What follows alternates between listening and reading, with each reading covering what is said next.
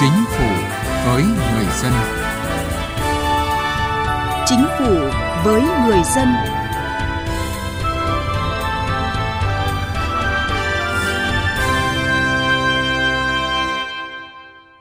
Xin kính chào quý vị và các bạn. Thưa quý vị, ngày 6 tháng 1, Thủ tướng Chính phủ Phạm Minh Chính đã ký quyết định số 06 phê duyệt đề án phát triển ứng dụng dữ liệu về dân cư, định danh và xác thực điện tử phục vụ chuyển đổi số quốc gia giai đoạn 2022-2025, tầm nhìn đến năm 2030. Mục tiêu tổng quát của đề án là phục vụ 5 nhóm tiện ích, phục vụ giải quyết thủ tục hành chính và cung cấp dịch vụ công trực tuyến, phục vụ phát triển kinh tế xã hội, phục vụ công dân số, hoàn thiện hệ sinh thái phục vụ kết nối, khai thác, bổ sung, làm giàu dữ liệu dân cư, phục vụ chỉ đạo điều hành của lãnh đạo các cấp.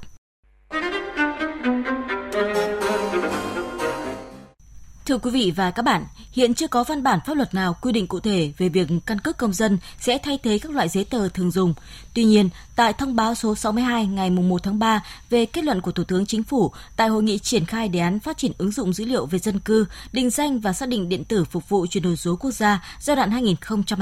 2022-2025, tầm nhìn đến năm 2030 do Văn phòng Chính phủ ban hành, Thủ tướng Chính phủ Phạm Minh Chính yêu cầu các bộ ngành địa phương phối hợp với Bộ Công an triển khai tích hợp bằng lái xe, bảo hiểm y tế, bảo hiểm xã hội, thẻ ngân hàng vào căn cước công dân nhằm sử dụng thẻ căn cước công dân đa mục đích tiết kiệm hiệu quả. Vừa ra công an phường xác nhận mã định danh và cấp tài khoản định danh điện tử, tích hợp các giấy tờ cá nhân vào thẻ căn cước công dân gắn chip điện tử cách đây ít ngày. Ông Tô Văn Thịnh ở tổ dân phố số 5, phường Đội Cấn, quận Ba Đình, thành phố Hà Nội rất phấn khởi, vui mừng. Ông Thịnh cho biết hầu hết bà con ở tổ dân phố đã ra công an phường để tiến hành tích hợp các loại giấy tờ vào căn cước công dân gắn chip bởi mọi người đều hiểu được tiện ích to lớn của việc này tổ dân phố chúng tôi được ờ, thông tin của công an phường Đội Cấn thông báo cho ra làm số tài khoản ờ, về định danh cá nhân để mà tích hợp vào căn cước công dân. Chúng tôi thì mới đầu cũng chưa hiểu biết, nhưng sau khi được ờ, thông báo của công an phường, thông qua tổ dân phố, chúng tôi cũng được biết những quyền lợi và nghĩa vụ của chúng tôi phải thực hiện. Tôi cũng như toàn bộ thành viên trong gia đình và cùng các bà con sau khi hiểu được cái quyền lợi nghĩa vụ ấy thì chúng tôi đã ra làm một cách rất nhanh chóng thuận lợi. Kỳ vọng thời gian tới, người dân khi đi giao dịch và làm các thủ tục sẽ không phải mang nhiều loại giấy tờ mà chỉ cần dùng thẻ căn cước công dân có gắn chip thì sẽ thực hiện được các giao dịch hành chính một cách nhanh chóng. Ông Nguyễn Năng Hải ở quận Ba Đình, thành phố Hà Nội chia sẻ. Hy vọng sẽ có nhiều cái chuyển biến về cái thủ tục giấy tờ đơn giản, thuận tiện. Chúng tôi không phải mang nhiều giấy tờ đi để làm thủ tục và đỡ bị chi phí và đỡ tốn kém và đỡ mất thời gian. Đến nay, Cục Cảnh sát Quản lý Hành chính về Trật tự xã hội Bộ Công an đã tích hợp tiện ích trên thẻ căn cước công dân gắn chip gồm ứng dụng quản lý công dân vùng dịch, khai báo y tế di chuyển nội địa, ứng dụng quản lý công dân diện chính sách, cập nhật thông tin tiêm chủng. Bộ Công an đã và đang tiếp tục tích hợp các ứng dụng tiện ích khác như đăng ký xe, giấy phép lái xe, bảo hiểm xã hội – Thông tin này không chỉ đem lại niềm vui cho người dân mà những cán bộ hành chính cũng hy vọng tạo được thuận lợi hơn trong quá trình giải quyết công việc. Theo chị Lê Thị Thúy, cán bộ Sở Thông tin và Truyền thông thành phố Hà Nội, việc kết nối dữ liệu quốc gia về dân cư chắc chắn sẽ đem lại hiệu quả cao trong giải quyết công việc của các cán bộ hành chính. Cái việc mà kết nối ờ, chia sẻ dữ liệu sẽ rút ngắn được cái thời gian thực hiện thủ tục hành chính, giúp chúng tôi phục vụ được ừ, cho những người công dân thì làm các thủ tục được tốt hơn và thuận lợi hơn. Khi thẻ căn cước công dân gắn chip điện tử có tích hợp đầy đủ các thông tin, lúc đó người dân đi giao dịch và làm các thủ tục sẽ không phải mang nhiều loại giấy tờ mà chỉ cần dùng thẻ căn cước công dân có gắn chip thì sẽ thực hiện được các giao dịch. Vậy nhưng, nhiều người dân lo ngại bị lộ lọt thông tin cá nhân trong quá trình khai thác thông tin về công dân trong cơ sở dữ liệu quốc gia về dân cư, lo ngại việc sử dụng căn cước công dân gắn chip sẽ bị kiểm soát hoạt động cá nhân. Và đây là băn khoăn của anh Nguyễn Thanh Tùng ở thành phố Thái Bình, tỉnh Thái Bình và chị Lan Anh ở quận Thanh Xuân, thành phố Hà Nội. Thực ra bây giờ là công dân số thì thay đổi nó hiện đại cho chúng tôi cũng rất mong muốn được uh, triển khai nhưng mà hiện nay trên mạng có những cái hiện tượng là đánh cắp uh, thông tin của cá nhân cho nên tôi cũng hơi lo ngại Tôi cũng có cái lăn tăn là nếu như mà cái à, thẻ căn cước công dân có gắn chip này thì người dân cũng bị theo dõi không? Khi mà mất căn cước công dân này thì những cái quyền lợi mà tích hợp trên cái thẻ này, cái nguy cơ nó như thế nào? Lý giải những băn khoăn của người dân, cơ quan chức năng cho biết thiết kế hệ thống cơ sở dữ liệu quốc gia về dân cư được đảm bảo an toàn mức độ cao nhất, được trang bị bảo mật tiên tiến, nhiều lớp, nên thông tin của công dân được bảo mật tuyệt đối. Với thẻ căn cước công dân thì chip điện tử gắn trên thẻ không có chức năng định vị, theo dõi để xác định vị trí của công dân. Việc tích hợp sử dụng thông tin trên chip điện tử tuân thủ quy định của pháp luật bảo đảm an ninh, an toàn thông tin. Hiện tại dữ liệu thông tin công dân lưu trữ trong chip đã được mã hóa và chỉ được đọc trên các thiết bị được Bộ Công an cấp phép.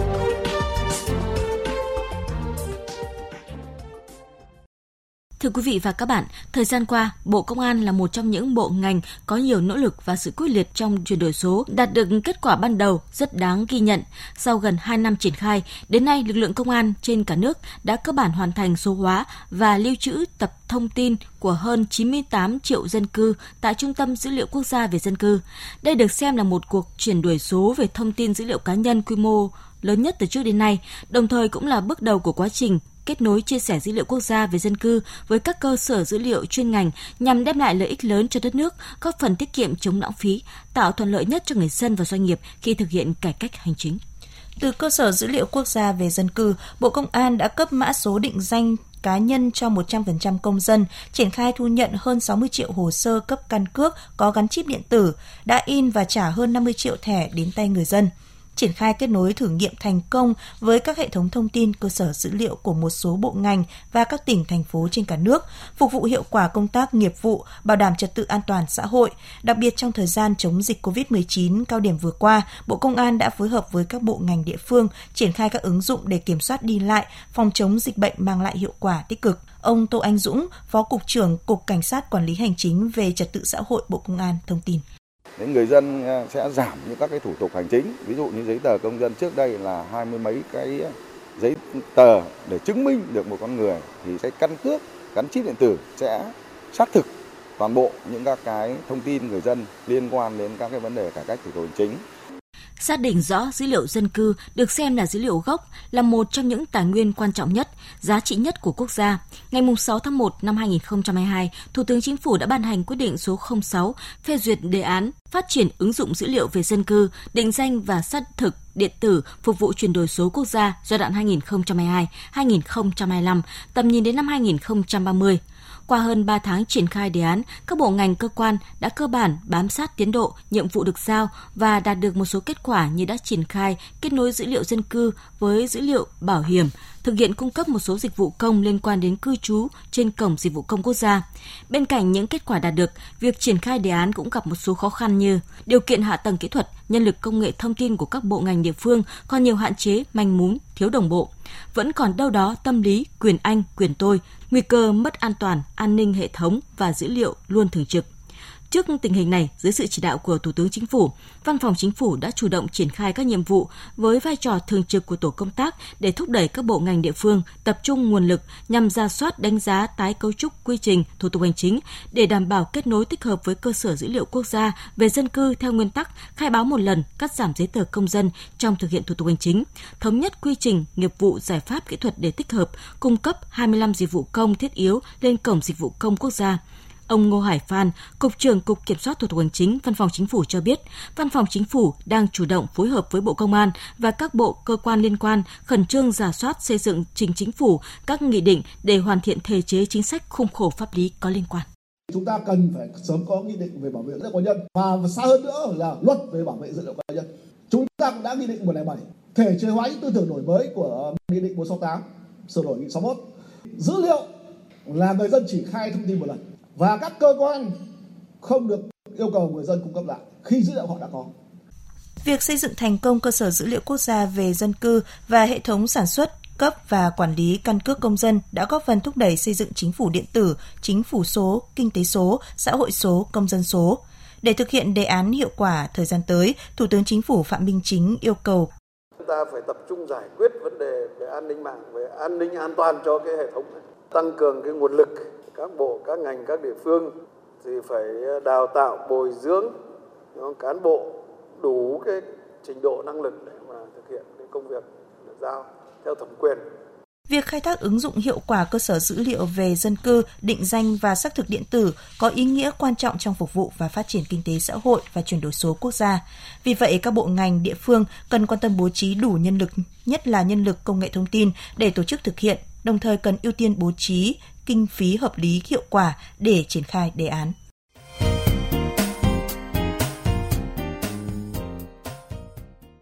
Thưa quý vị và các bạn, quý vị và các bạn đang nghe chương trình Chính phủ với người dân của Đài Tiếng Nói Việt Nam.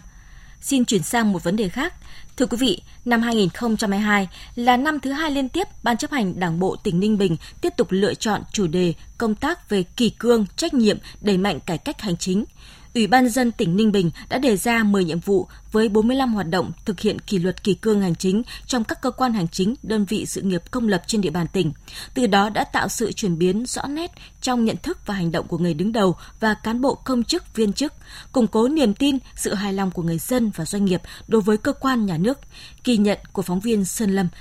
thực hiện chủ đề năm công tác 2022 về kỷ cương trách nhiệm, đẩy mạnh cải cách thủ tục hành chính, nhiều cơ quan đơn vị tỉnh Ninh Bình quan tâm đổi mới phương thức làm việc, chú trọng nâng cao năng suất, hiệu quả hoạt động, đề cao trách nhiệm người đứng đầu, trách nhiệm của từng cá nhân trong thực thi công vụ, chủ động xây dựng và tổ chức thực hiện chương trình kế hoạch công tác cụ thể. Ông Nguyễn Trường Tuấn, cán bộ thanh tra Sở Tài nguyên Môi trường tỉnh Ninh Bình cho biết đã chủ động xây dựng kế hoạch thanh tra kiểm tra giám sát công tác quản lý nhà nước về tài nguyên và môi trường trên địa bàn tỉnh. Với chức trách là một công chức của Sở Tài nguyên Môi trường thực hiện chủ đề công tác của năm, tôi luôn luôn xác định kỷ cương, trách nhiệm của một người công chức đặt lên hàng đầu. Ngoài ra nhiệt tình, hăng hái với công việc, khắc phục mọi khó khăn để hoàn thành xuất sắc các nhiệm vụ, làm sao cho công tác quản lý đất đai, khoáng sản được chặt chẽ, hiệu quả, công tác bảo vệ môi trường trên địa bàn tỉnh được tăng cường, góp phần bảo đảm cái môi trường cuộc sống của người dân. Trung tâm Phục vụ Hành chính công tỉnh Ninh Bình là đầu mối giải quyết 1.300 thủ tục hành chính cho các tổ chức công dân thuộc trách nhiệm của các sở ban ngành. Theo ông Tạ Đức Phương, Phó Giám đốc Trung tâm Phục vụ Hành chính công tỉnh Ninh Bình, tăng cường tuyên truyền, hướng dẫn người dân và đẩy mạnh việc tiếp nhận và giải quyết thủ tục hành chính đối với dịch vụ công trực tuyến mức độ 3, mức độ 4. Hoạt động quản lý, điều hành, giám sát và thực hiện các cái vấn đề về chuyên môn nghiệp vụ hầu hết là mọi cán bộ, công chức à, viên chức của người lao động làm việc tại trung tâm ở đây thì đều đó có cái trình độ chuyên môn đang ngày càng được nâng lên, là đáp ứng yêu cầu nhiệm vụ. Còn về cái ý thức ừ, tổ chức kỷ luật và chấp hành kỷ cương công vụ cũng như tinh thần thái độ của người dân thì chúng tôi được các đồng chí lãnh đạo và cũng như người dân đánh giá cao xác định lĩnh vực nhạy cảm như đất đai, tài nguyên nước, tài nguyên khoáng sản, môi trường, Sở Tài nguyên và Môi trường tỉnh Ninh Bình tăng cường kiểm tra giám sát việc thực thi nhiệm vụ của cán bộ công chức, thực hiện đúng thẩm quyền nhiệm vụ được giao, không để quá hạn, bỏ sót nhiệm vụ được phân công và nhất là không đùn đẩy trách nhiệm, không né tránh công việc. Ông Lê Hùng Thắng, Phó Giám đốc Sở Tài nguyên và Môi trường tỉnh Ninh Bình cho biết. Sở Tài nguyên và Môi trường đã ban hành kế hoạch là nâng cao ý thức tổ chức kỷ luật, tuân thủ chấp hành nghiêm túc các quy định của Đảng, pháp luật của nhà nước, nội quy quy chế của cơ quan và của ngành thực hiện nhiệm vụ đúng thẩm quyền được giao, không lạm quyền hoặc làm trái công vụ nhiệm vụ.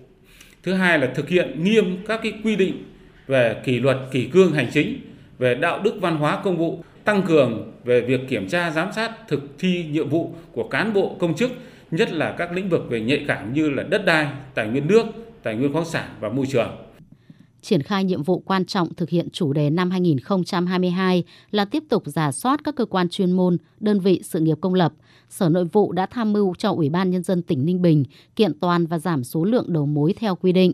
Ông Vũ Viết Tuấn, Phó Giám đốc Sở Nội vụ tỉnh Ninh Bình cho biết đã có 18 trên tổng số 18 cơ quan chuyên môn và 5 trên tổng số 5 đơn vị sự nghiệp công lập được phê duyệt đề án sắp xếp kiện toàn cơ cấu tổ chức bộ máy biên chế. Sau sắp xếp đã giảm 165 tổ chức, trong đó có 91 phòng trung tâm và 74 tổ chuyên môn. Về nội dung cải cách tổ chức bộ máy hành chính nhà nước ấy,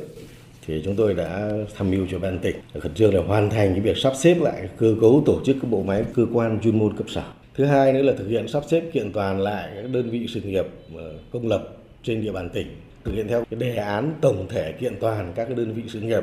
công lập thuộc khối nhà nước trên địa bàn tỉnh. Từ nay đến cuối năm, Ủy ban nhân dân tỉnh Ninh Bình yêu cầu các đơn vị hoàn thành đề án vị trí việc làm, xây dựng khung năng lực của từng vị trí việc làm, tiếp tục sắp xếp bố trí lượng chức danh cán bộ công chức xã dôi dư theo phương án được phê duyệt. Ngành nội vụ tăng cường tổ chức kiểm tra cải cách hành chính, tập trung kiểm tra đột xuất việc thực hiện nhiệm vụ công vụ, kỷ cương hành chính trong giao tiếp với nhân dân của cán bộ công chức viên chức trên địa bàn tỉnh. Chương trình chính phủ với người dân xin kết thúc tại đây. Cảm ơn quý vị và các bạn đã quan tâm lắng nghe. Xin tạm biệt và hẹn gặp lại.